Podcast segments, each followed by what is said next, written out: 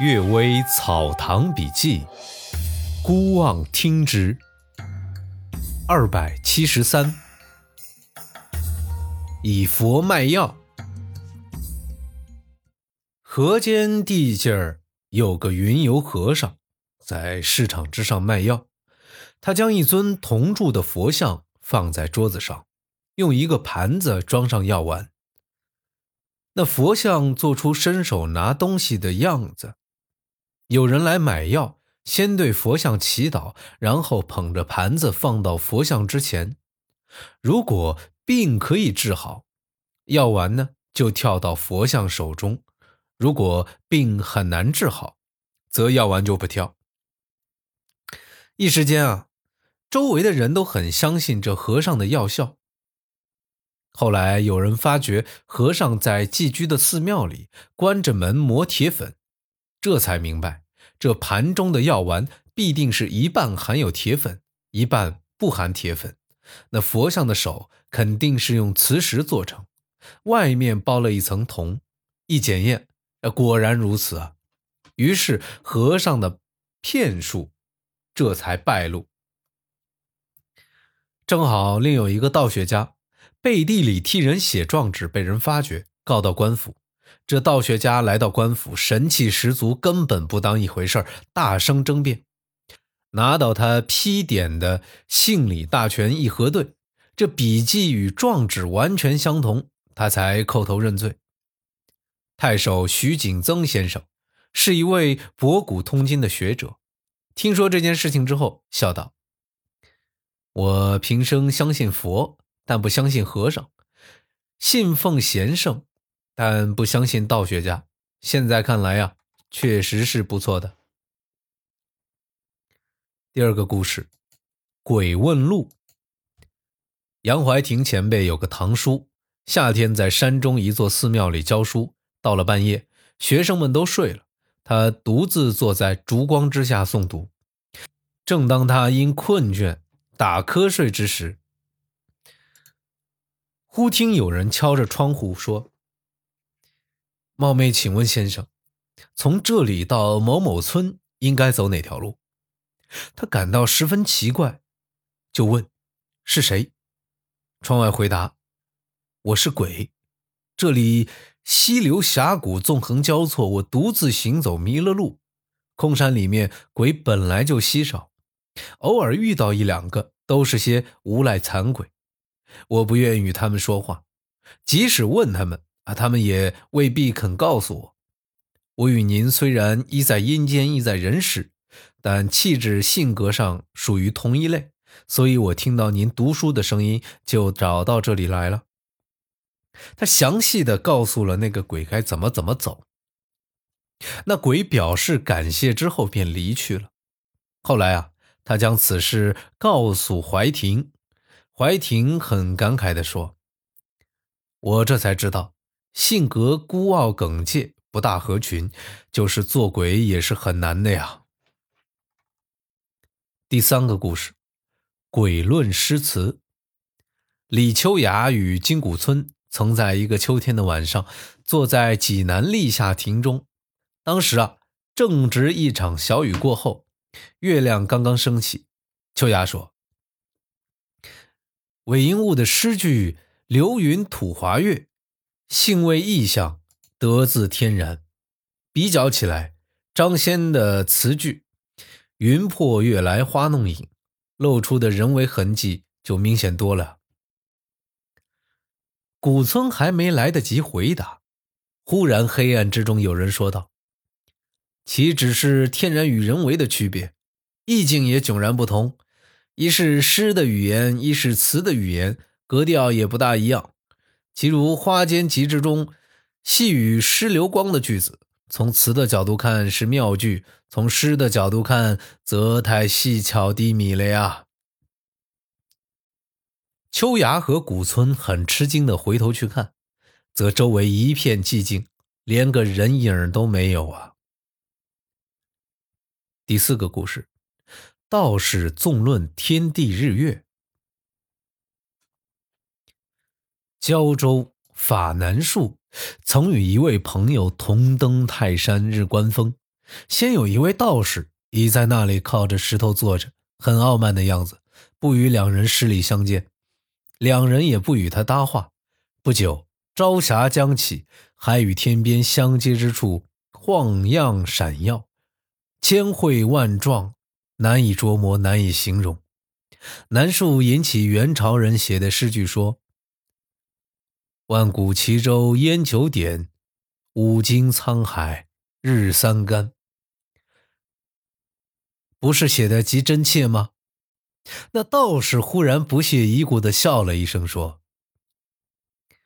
这两句诗是模拟李贺梦天诗。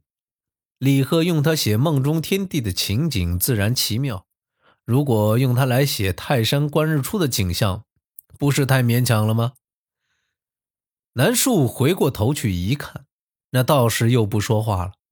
过了一会儿，一轮红火的太阳涌出。南树对有人说：“呀，太阳是真火，所以能从海水之中涌出而不沾湿。”道士又轻笑一声说：“您认为这太阳是从海里出来的吗？”这是因为您不知道天的形状，所以不知道地的形状；又因为不知道地的形状，所以不知道海水的形状。整个天体是椭圆形，像只鸡蛋；地球则是浑圆形，像一颗弹丸；水则附在地面之上流动，就像核桃壳表面的皱沟。所谓天体椭圆，是指它从东到西远。而从上到下近，天共有九层，最上面的一层叫宗洞，是宇宙元气的外表，看不到它的形状。下一层就是恒星，也极为高远，无法测量。再往下数，还有七层，就是太阳、月亮以及水火木金土五颗星星，更恶占一层。它们随着宇宙的气流旋转，离地面还有二百多万里。更不要说海了呀！所谓地球浑圆，是指它没有一个唯一的正顶点，每个人所立的地方都可以说是顶点，也没有一道唯一的正平线，眼睛所望到的都可以说是正平线。在非常广阔空旷的原野上，朝四面望去，一直望到天地相接的地方，视力所到的地方刚好是一个正圆形，这就证明。地球是一个圆球面，站的地方是中心，它最高，而周围依次低了下去。天与地相接处就是地平线，这个正圆形以外，人的眼睛望不到的地方就在地平线以下。如果处于大湖或大海之中，朝四面望去，视力所到的四周天水相接之处也构成一个正圆形。这又证明，这水面是随地面的伸展。也是中间高而周围依次低下去的。然而江河之中的水既狭窄又浅，夹在两岸之间，在地面之中流动，所以一定要等到太阳高过地平线后，才能照到日光。而大海则既深又广阔，覆在地面之上，没有什么东西遮挡，所以人处在中间高而四面低的地面之上。地球的这一部分便像水晶球一半。当太阳还没有到达地平线时，它的光线往上导射，于是人们便开始见到地平线上有一道光线。太阳接近地平线时，则它的光线斜照，所以人们在太阳还没出来之时便见到了它。现在我们见到的不是太阳本身，而是它的影子，是天上的太阳隔着地平线的水映现出来，而不是海中的太阳从水中钻出来。等到太阳高出地平线之后，则太阳照在水中的影子落下海底，陆地上的人反而看不见了。儒家的学者大概曾注意到这种现象，所以认为天包着水，水浮着地，太阳从水中出入，而不知道太阳实际之上依附于天空，水则附在地面之上。佛教学者大概没有注意到这种现象。所以他们认为须弥山四面有四大洲，太阳环绕着这座山，南面是白天，北面就是夜晚，东面是傍晚，西面就是早晨。太阳总是围绕地球平行旋转，总不入地。用我们现在观察到的情况来检验，这种看法荒谬性更用不着辩论了。